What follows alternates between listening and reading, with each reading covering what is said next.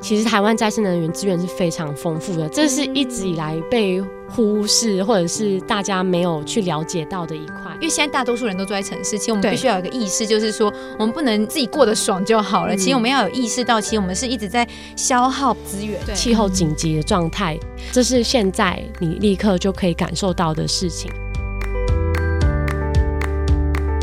绿青出动是一个关心环境议题的节目，加入绿色青年的行列，一起守护地球。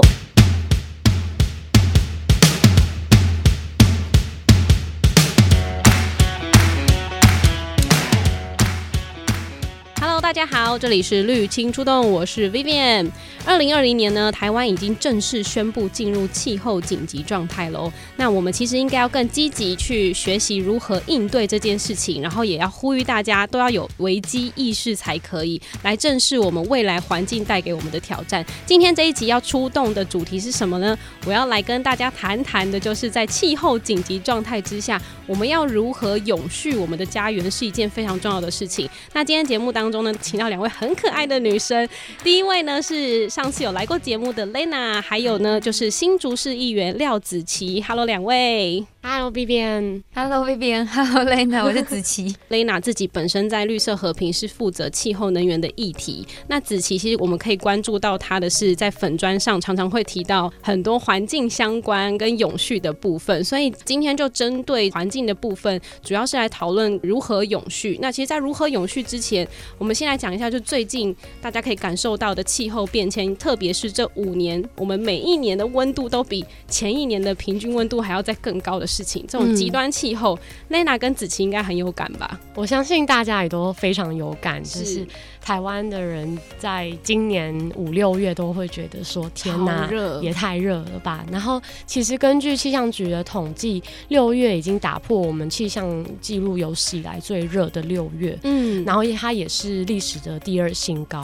所以，其实这样子的状况虽然说非常的呃令人不舒服，但是我们还是要去面对。它，然后它其实科学家说，未来这样子对于我们相对现在觉得它是异常的状态，未来有可能是一个新的常态，反而以后要变冷，可能才是异常的状态。这样，嗯，其实。冷还是有时候冷起来还蛮可怕的，我觉得就是有时候对，就有时候你会羽绒衣不知道该收不收，然后那个季节感，你的衣橱现在都有点不知道要什么时候换季，棉被也都不知道该怎么收，而且像是有时候会有极端的强降雨，那强降雨就会造成一些淹水的问题。其实像去年的五月十七，新竹市就有发生强降雨，那时候其实很多地方都有蛮严重的淹水问题，因为就是那抽水设备没办法去抽掉那么短时间的雨。那市府的官方说法就会说。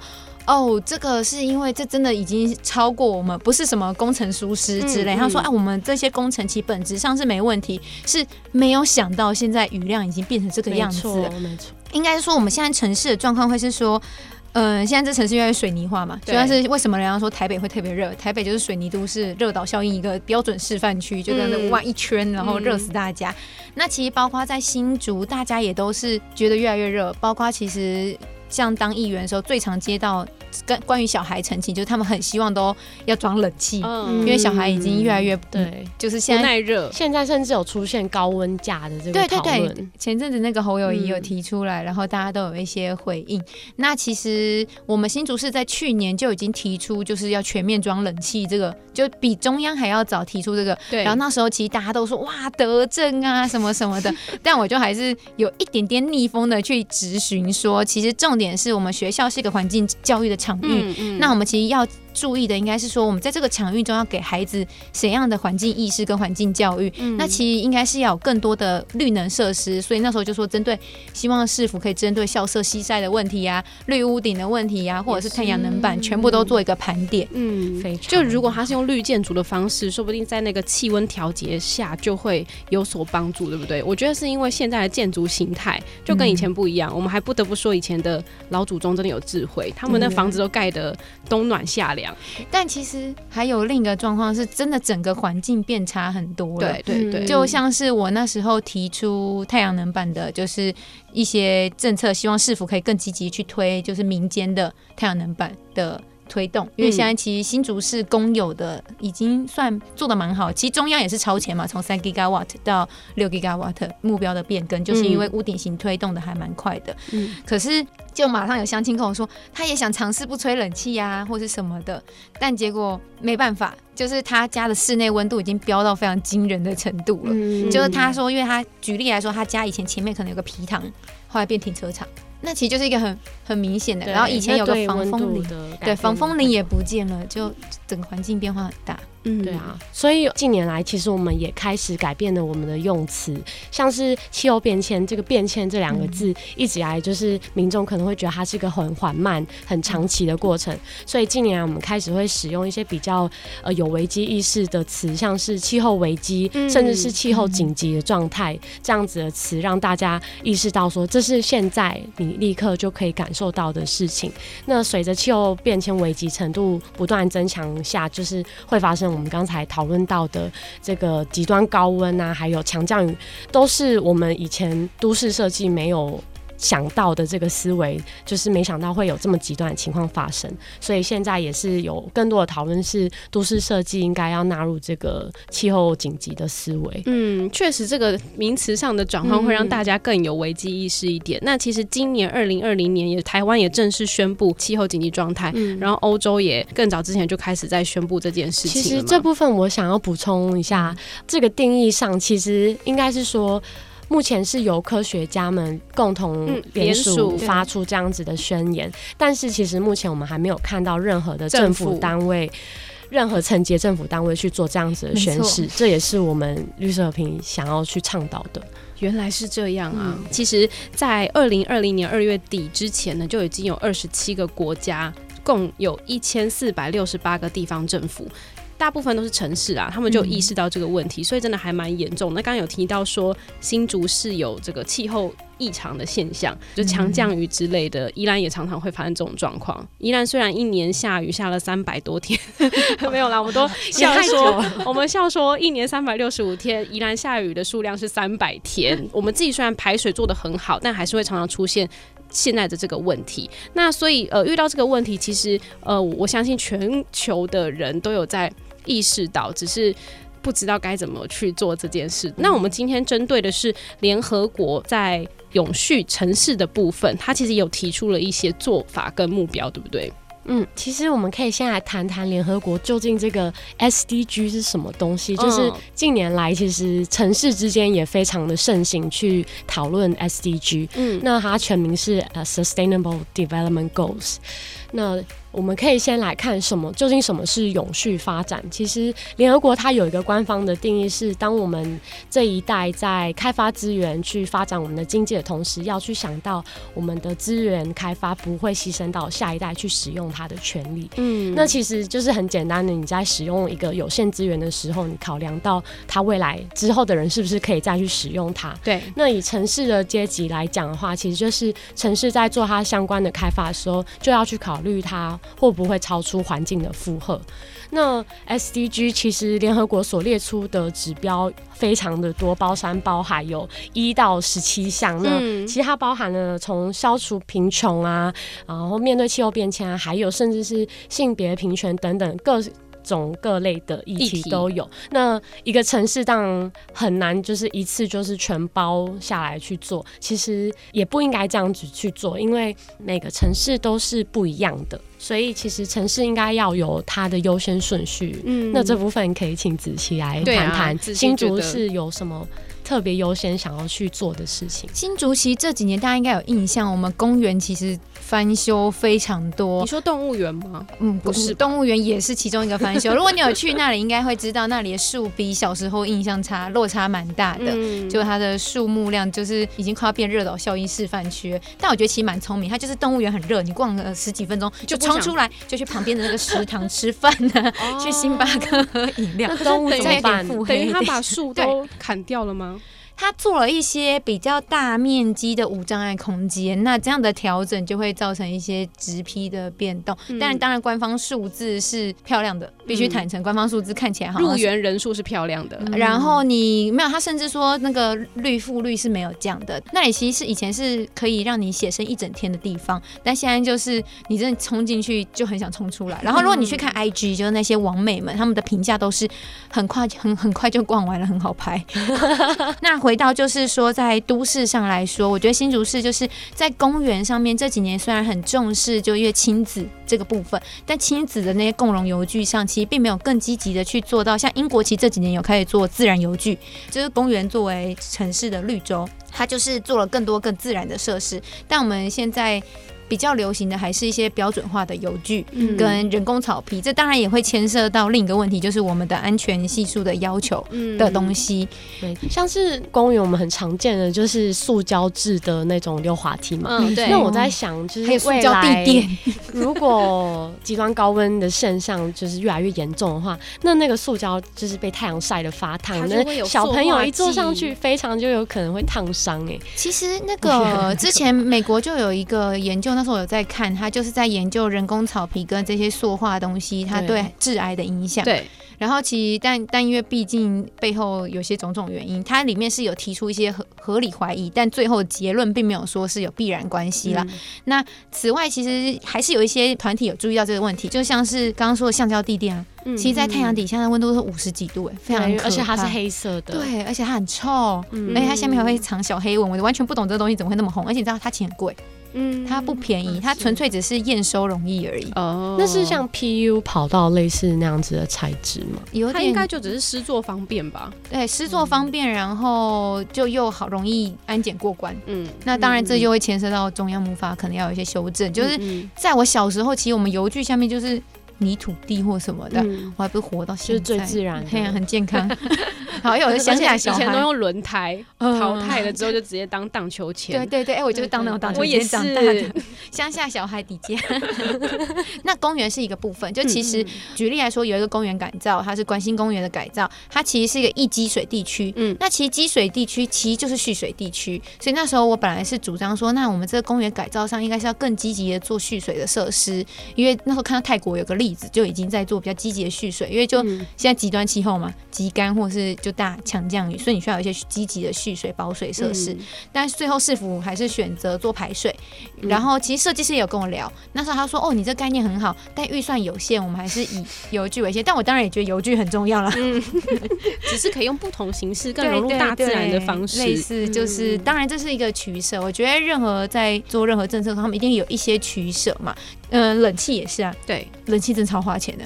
冷气光是变电设施，那我们预计是会花亿的。可是我就觉得说，你温度只要持续控得好，像是哎，忘记是台达电有推那个排气系统，主要是利用排气去调整。嗯，嗯我觉得其实或许学校应该是要先优先引进这种更积极的环境调节的系统，因为冷气毕竟还是一个比较，嗯，这叫什么人工的嘛，我不太会说。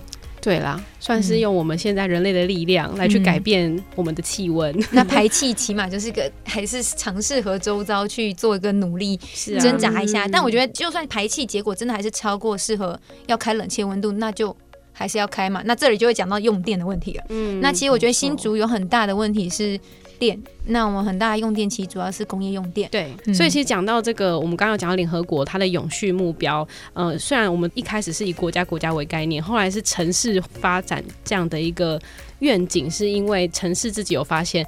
不对劲，嗯、就是问题好像都出自于我们城市哦。我们好像还没发现不对劲，对，因为很多城市意识到自己就是人太多了，所以我们很多很多问题都出自于城市，所以城市就开始联合起来。所以新竹其实也算是六都之外一个很重要有问题的城市。我 们因为园区嘛，园区就因为电，因为用电量太大了。说的很好，就是你刚刚有提到说，现在有这个次国家的角色出现嘛，城市。其实，在气候行动的参与是越来越多的。对，那我们可以看到，其实之前巴黎气候协议通过之后呢，那个美国川普大大他不是说 要退出吗？对，其实他现在是正式宣布要退出。对，但是我们可以看到的是，美国各个地方政府、地方州长、地方市长，他们反而是很积极的在投入这样子的的气候行动。他们承诺更有野心的再生能源目标啊，或者是我们什么时候要达到。碳中和就是所谓近零碳排放这样子的目标。其实大家可以看到，哇，原来市长们有这样子的行动力。那这其实也是为什么我们会越来越强调城市的这个角色，因为现在全世界有百分之七十五的碳排放都是来自于城市。但是同一时间呢，因为城市是人口很密集的地方嘛，所以它其实只要极端气候的这样子灾难型的事情发生的时候，它受到冲击也是很大的。所以。这两点来看，一个是温室气排放的主要来源，一个是它是冲击的首当其冲的受害者。嗯，都是城市应该要去积极应对气候变迁的理由。所以，我们到底应该要如何面对气候紧急状态呢？这个城市它到底要有哪些作为可以呃去减缓这件事情？刚刚有说的减碳，减碳是一个方式，嗯、之外呢，还有吗？其实呃，可以分成减碳跟调试啦。但是其实这两个也不一定。我们一定要把它分开来看，像是刚才呃子琪你刚才提到公园，它其实就是一个结合两者对。很好的一个措施，因为公园里面的一些绿树啊，其实当然可以吸碳嘛，然后同时它也可以帮城市去降温，嗯，对，所以它是可以一次达到两种效益的。那城市其实。呃，城市相对于国家来说，就是中央政府来说，会有更多的弹性。其实很多时候，只要市长愿意，嗯，很多事情都可以立刻推动。所以地方政府很重要哦。对，真的，其实。也必须说，环境议题的推动跟政策推动，其实有时候会有有些成就感在。就是当你真的推动成功的话，你会发现说啊，真的可以造成一些改变。我觉得，因为现在大多数人都住在城市，其实我们必须要有一个意识，就是说，我们不能就自己过得爽就好了。其实我们要有意识到，其实我们是一直在消耗大量资源的一个。没错，我们就是先就是消耗资源，对，然后我们又制造很多废弃物，然后所以在这部分的话，其实以城市来说，其实城市要努力去增加就是资源的自给率，就像是我刚刚说的，以用电来说，我们城市就是很会用电，那我们工业也很会用电，那我们就要想办法用一些政策去鼓励他们，像是其实中央我一直很希望有碳税，对不对？点头点头。你说 排碳量很高的那个要要对抽税，它有很多种方式，碳税有很多种，就是。苛征的方式，但就是目前其实真的在立法院中也还没有真的进入非常细节的讨论，嗯，我相信有各种意见。对对对，我相信 Lena 他们作为倡议团体应该是更了解的。所以其实，在地方上来说，也是像我之前就想说，哎、欸，之前当然有个选项，就绿屋顶选项中一定有太阳能板，对，但是从来没有人选，大家都会在上面做景观造景就结束了。嗯嗯嗯，有没有可能就是我们多一点积极的选项，让人家会愿意去选这个跟本来不选的东西？嗯，因为你放在那里说，哎、欸，我有给大家选，大家自己不选，一定有问题啊，就代表这个条件没那么诱人嘛，对不对？所以你要鼓励大家。去选，但总之可能这背后有一些其他原因，市长是没有没有答应的。但必须坦诚，我们新竹市的能源评比，我们的分数一直都是 C，就是排名外，其实不列入排名的。嗯、那理由就是说，基本上就是哦，中央有什么政策，我们就会，我觉得就需应故事一下，嗯、大概就是这种感觉的。上面交代，我现在这边就是想要做个翻转，就是城市台湾的城，尤其是台湾城市，一直以来都是中央说什么我就照着做，但其实很多。时候呢，是城市首长，他只要有意愿就可以去推动。没错，像冷气，我们就超前部署。哎、嗯欸，有没有？欸、你懂我意思吗？所以这集节目录完之后，拿去给市长听。他其实已经在咨询听了我很多次，每次都一直在撸他。又来了，对，又来了这样子。那刚才我想要再回说一下，刚、嗯、才谈到用电的部分啊，其实，嗯、呃，台湾就是近年来也开始展开能源转型的工作嘛，然后陆续修了电业法、能源法，然后还有再生能源发展条例。其实这都是为了要让未来有个电力市场的自由化，就是未来我们不会看到只有台电独大，嗯、其实会有更多分散式的再生能源在发电。不过，如果以城市的层级来看，我们可以看到台中市、台南市还有桃园市，其实都用自己城市自治条例的方式呢，去规定它对企业的规范。嗯，也就是它透过自治条例去要求，呃，这些高用电的企业要使用一定比例的再生能源。嗯，这就是城市已经现在可以做到的事情，不用等到呃中央政府的这个法案通过。就可以做到。这边必须说，科学园区主要是中央管的。嗯哦，原来是这样。但没有，我们新竹市还是对于，毕竟园区是在我们这块土地上，嗯，所以其实一直有一些相关的会议一直在进行。我们还是要放眼国际，你科学园区的客户是全世界，那全世界包括欧洲都已经有一些很积极的，像是能源，它的能源链，它有要求你的这个生产链基本上都是要绿色能源，对，洁净能源，对。啊，你现在还这样子，这样是明显赶不上的，所以你要有更积极的动作。嗯，然后我们是完全看不到。到那个阶段性目标的，那当然也会知道，就其他县市有些已经开始有些进展。嗯，那我现在目标就是希望可以 push 我们的新竹市可以更积极做这件事。那他们其实像我之前很有趣，这个事情真的很好玩。我曾经在一次绕境。就真的是绕境庙的绕境中、嗯、遇到一个大哥，很热心跟我讨论说，他们公司因为接欧洲的单，所以他们就开始去注意洁净能源这一块，他们去通过了一个认证。嗯，然后他说：“哦，这个认证很好，其实你们应该要推一下。”我是因为他知道这件事的，很厉害，感谢那个绕境的大哥。对，其实台湾作为一个我们是很多加工出口的对国家嘛，就是我们其实要接很多国外客户的单子，那其实很多时候都是要看这些上游啊跟下游。厂商的一些要求，那。这也是你刚才提到，就是现在世界的潮流，就是未来要有更多再生能源的这个发展。没错。那像是 Apple 啊、Google，他们都已经承诺要发展百分之百再生能源。我写一篇文，大家可以去看。有，我有看了，谢谢。的。那相对在台湾很多的厂商，他们就会受到这样子的要求。其实中小企业他们的知识能量或者是资源是没那么多，所以他们花了很大力气去完成这件事。但完成后，他们获得了一些成效。嗯。所以那时候那个大哥就是建议我说，其实市府应该要去鼓励这件事情。嗯、那我后来也确实一直在想要推动这件事情。没错，没错。所以其实我们减碳跟再生能源，不只是我们台湾未来一个很好的能源发展之外，我们还可以趁机跟国际接轨。对，很重要，很重要哎、欸。大家都很在接国际。其实如果不接轨的话，未来我们真的是会被淘汰掉的。对对对，所以其实刚刚有提到这两个部分，就是我们在面对极端气候之下呢，我们可以鼓励啊，用政府去鼓励民间的方式，然后跟企业一起合作。那当然，我们自己个人自身也是很重要的，我们不要太爱吹冷气嘛、嗯、之类的这些小小的行为，其实我们也可以一起来面对这个极端气候。嗯，当然还是希望说，我们逐步去面对。气候紧急状态之下，我们当然是希望，呃，未来的家园可以子传给子子孙孙嘛，有这个永续的状态。那台湾现在的目前能源啊，该如何逐步去转型呢？因为其实，在能源的政策上，一直有很多的争议，是不是要废掉火力发电啊等等这种疑虑？你们两个觉得台湾未来的能源怎么样可以转到比较好的方向呢？还是先讲小的新竹市来说，其实新竹市先天条件相对。没有那么好，没有那么好。我们比如说，我们就是没有什么大面积的，就让你有太阳能板设置的地方。嗯、那我们最大有可能设的地方其实是科学园区，嗯、那它又不在我们管。但我当然希望现在研究有什么方式可以用地方法来管它一下。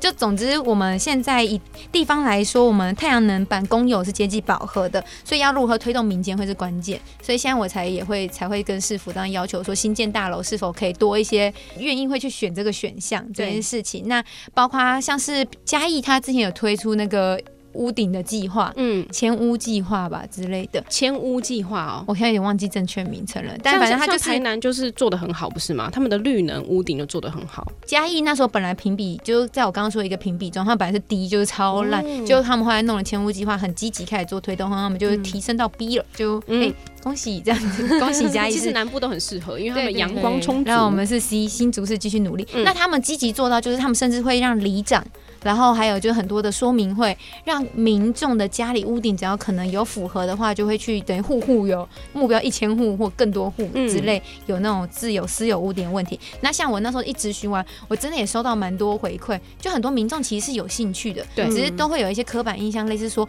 很贵啊，对啊，我要不要花钱？对啊，但因为现在。呃，虽然囤购电价迟早会退场了，但在现在来说，必须说还有公民电厂的存在，因为大家很积极的想要推动绿能。其实就如果大家有适合的屋顶面积，只要大于十五平以上，其实都是有机会的。那应该还蛮简单的吧？十五平，十五平以上平就有一定的平效，但越不要盖一些越大越好，越大是越好。嗯、但十五平以上基本上都那个有一个换算，就算是还 OK 的数字了。嗯嗯。所以现在也是必须，我接下来也其实是希望就是可以弄一些座谈，就是告诉民众说，哎、欸。你家到有没有可能有机会？然后那也希望市府也积极在推动这件事情。嗯、这是新竹市，就像我刚刚说，每个城市要付出努力。嗯、那我觉得新竹市太用电方面，我们这里可以做一个努力。那园区那里，我也会希望我们中央的党团、立院党团那里也会去努力，嗯、去针对这个部分去做一些推进。所以这边主要会是太阳能板的部分，对不对？希望用再生能源的这个方式。以新竹市来说，哦，我们其实。有蛮多议题的，因为焚化炉也在我们新竹市，所以其实焚化炉议题又会牵扯到新竹县市之间垃圾大战问题，嗯、但这会是比较跟气候变迁没关系。嗯、哼但以长远来看，当然是有，就是我们如何更有效的去减少环境的负担，其实这都对，因为永续的重点就是这个环境要一直都可以生存。哎、欸，我真的有听过很夸张的论述，嗯、我有朋友就是。很爱用吸管跟免洗筷，就我也是有这种。什么叫做很爱用？就一定要有就用的那一种，你知道吗？然后我以前就会很崩溃，因为我会带三双筷子给人用的心。我说你要不要用我的？他表还要用免洗，然后就很崩溃。然后你知道他会回什么？他说反正地球不会在我这代灭亡。我说对，其实这很多人真的会这样子想。对，可是那你的，如果你有生小孩怎么办？那小孩的小孩怎么办？他说起码他儿子应该没事吧？我觉得你。那 Lena 呢？觉得台湾的未来能源政策，我、嗯、我觉得能源转型当然是一个很浩大的工程，所以它其实不只是由政府推动，也是要人民从底层的去支持。嗯，然后其实台湾就是一个能源孤岛，我们就是必须不得不说，必须长期的依赖国外进口的化石燃料来火力发电。嗯，那其实近年来就是政府在大力推动再生能源，其实就是希望可以去减少化石燃料的这个使用。对，然后。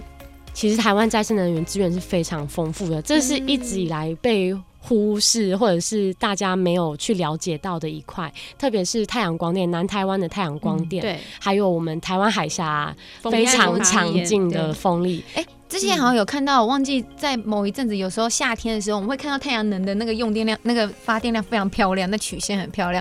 然后前几天才看到一个离岸风机的资讯，就是接下来会有一个。